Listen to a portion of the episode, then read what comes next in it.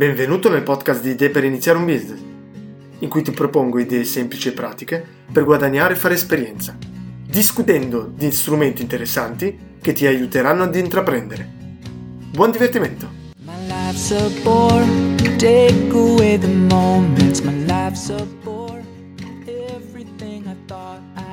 Buona settimana, oggi un'altra nuova puntata. Questa volta non parlo di un nuovo business, tuttavia di uno strumento molto ma molto utile che mi ha veramente cambiato la vita a livello business, a livello lavorativo in generale. È uno strumento di cui ho sentito parlare molte volte, che pensavo fosse solo rivolto agli sviluppatori più esperti, perché l'avevo visto utilizzare in ditte informatiche, comunque ditte società IT. Però dal momento che ho iniziato ad utilizzarlo mi ha veramente sconvolto la maniera di gestire progetti. Perché ho iniziato, come sai, ultimamente da qualche mese mi sto dedicando ad un progetto molto importante e all'inizio, agli albori di questo progetto, dato che non sono da solo, ma siamo in due, per la creazione, oltre alle videochiamate, il contatto era tutto via email.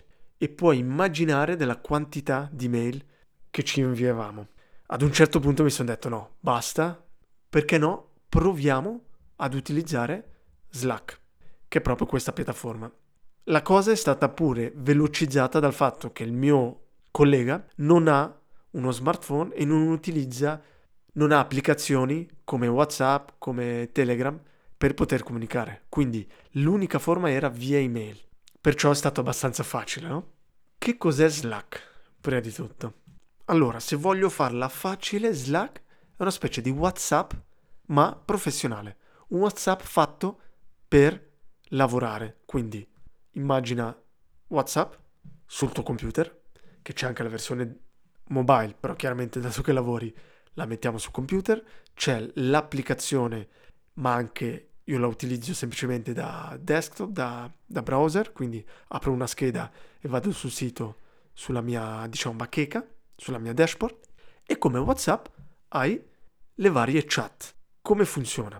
In pratica, la prima cosa, ti iscrivi, come in ogni piattaforma, con la tua email, e poi inviti le persone che vuoi interagiscano con la tua dashboard. Quindi, praticamente, nel mio progetto eravamo in due, quindi ho creato, diciamo, la dashboard e ho invitato via email il mio collega. A differenza di WhatsApp, come WhatsApp abbiamo una lista di gruppi, in questo caso vengono chiamate canali, e in ogni gruppo abbiamo di default tutte le persone che partecipano alla tua dashboard, che quindi sono state invitate, sono anche presenti, possono scrivere in ogni gruppo che andrai a creare. Come viene quindi utilizzato? Ogni canale, quindi ogni gruppo, è fatto per tematica, almeno è così che io lo utilizzo, o per progetto. Può esserci il gruppo semplice di generale, dove si parla del più e del meno, dove si parla della meteo, dove si parla di calcio, quindi un po' come WhatsApp. Successivamente, ti parlo del mio caso, abbiamo dovuto invitare altre persone. Quello che abbiamo fatto è stato quello di rendere privati i gruppi che volevamo nascondere alle altre persone. Quindi c'è questa possibilità, rendere privati i gruppi, e dal momento che il gruppo è privato, si può decidere chi ha accesso al gruppo. Questa piattaforma Slack, per chi è fatta? È fatta un po' per tutti, eh? Si potrebbe anche utilizzare a livello, diciamo, privato. Però, da questo punto di vista, mi dico perché no continuare con WhatsApp. La differenza è proprio cercare di differenziare, di fare un taglio tra la vita privata e quella lavorativa. Quindi, ad esempio, se tu hai dei colleghi e non vuoi invitarli nei tuoi gruppi WhatsApp, vuoi veramente differenziare, puoi creare questa piattaforma che è gratuita all'inizio e poi i vari canali, quindi le varie tematiche. Cos'è il bello? È che come WhatsApp ci sono i messaggi, possiamo inviare anche documenti, questo è un grande vantaggio, inviare documenti, video, audio. Nella versione gratuita abbiamo fino a, se non sbaglio, 5 GB di memoria, quindi dei documenti. È quindi molto più semplice inviare i documenti nelle varie tematiche, nei vari canali. Perciò, ad esempio, potremmo aprire un canale nominato fatture, dove inseriamo semplicemente le nostre fatture e poi le possiamo ricercare in modo molto pragmatico. Nella versione gratuita abbiamo, quindi come detto, 5 GB di memoria. Abbiamo anche il limite, purtroppo il limite più grande sono il numero dei messaggi, cioè che sono 10.000. Ma 10.000 vuol dire che gli ultimi 10.000 messaggi sono salvati. Vuol dire che possiamo fare una ricerca negli ultimi 10.000 messaggi. Se invece cerchiamo un messaggio prima di 10.000, non ci avremo accesso. È vero che è un po' limitante, bisogna lavorare pensando a questo, quindi sappiamo che un messaggio scritto 6 mesi fa magari non possiamo più andare a riscoprirlo. Tuttavia, quando sappiamo questo limite, non c'è nessun problema. Questo semplicemente per la versione gratuita. La versione gratuita abbiamo anche l'integrazione con un massimo di 10 applicazioni. Per adesso non ho esplorato molto questa possibilità. Ho integrato ad esempio Zoom, si può integrare Trello, quindi con dei comandi possiamo aggiungere nella nostra lista da fare di Trello delle schede, però ci sono veramente molte integrazioni. Nella versione gratuita quindi abbiamo 10 applicazioni massimo, 10.000 messaggi e 5 GB di memoria. Se invece vogliamo pagare diventa già un attimo caro, perché in questo caso si paga per utenti e al mese.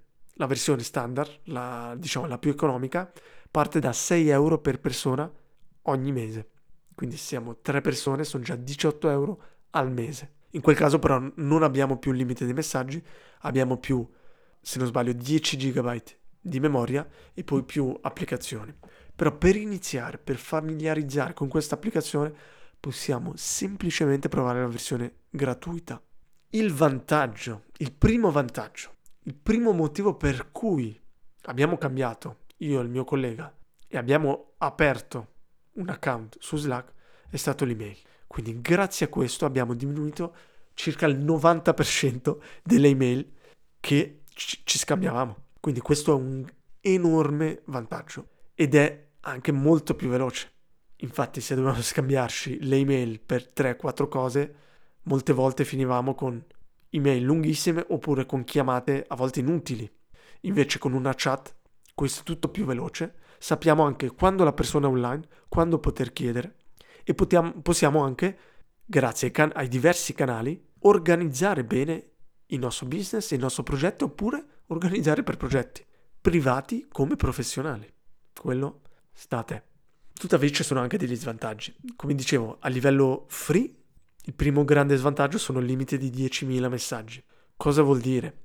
All'inizio, dato che trovi il servizio utilissimo e quasi non hai più voglia di inviare email ai colleghi che sono dentro Slack, ti dimenticherai quasi delle email. E questo è un po' un problema quando abbiamo necessità di tenere traccia di qualcosa, dato che nella versione free abbiamo il limite dei 10.000 messaggi. Ad esempio, vogliamo inviare una fattura, vogliamo ricordarci di aver detto magari o di aver inviato una lista da fare a un nostro collega, meglio inviare un'email piuttosto che utilizzare Slack. Però anche qua bisogna provare, familiarizzare e capire come cambiare un po' il modo di inviare email. L'altro svantaggio che ho trovato, dal mio punto di vista, è che può agire un po' come una sorta di controllo sui colleghi o peggio ancora magari sui dipendenti. Se sei magari il capo, i dipendenti si sentono magari controllati. Dato che noi possiamo vedere le persone online, questo da una parte è un vantaggio ma anche uno svantaggio. E l'ultimo svantaggio è il fatto di dare l'impressione di essere sempre disponibili e quindi sempre in funzione del tipo di persona anche. Possiamo magari avere un collega che sappiamo che è un collega che continua a bombardarci di domande. Per email è un po' limitato a questo perché dipende anche da quanto rispondiamo, però su Slack questo può essere ingrandito, può diventare un grande problema. Quindi è molto importante mettere magari delle regole tra di voi, tra le persone che stanno in Slack, o magari degli orari, o comunque fare in modo che di non rispondere sempre e subito ai messaggi.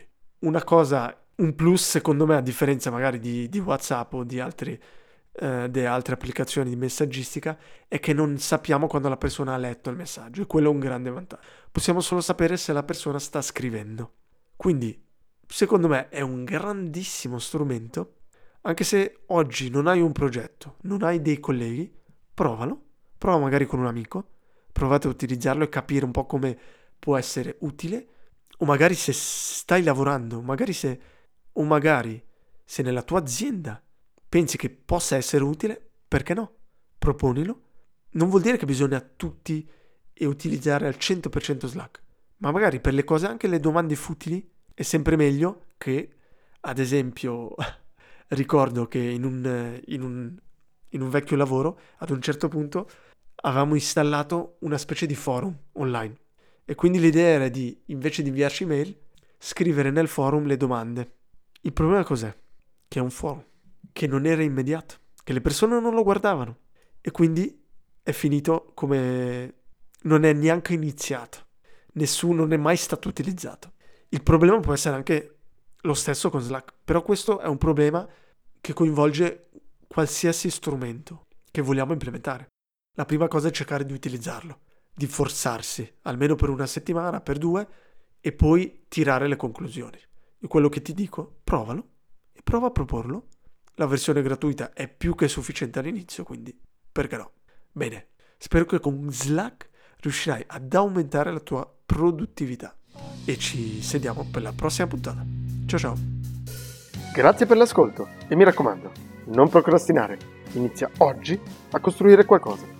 Se hai domande o vuoi proporre un'idea, non esitare a contattarmi via LinkedIn, via il mio sito web oppure via email a smipweb@gmail.com. Alla prossima puntata!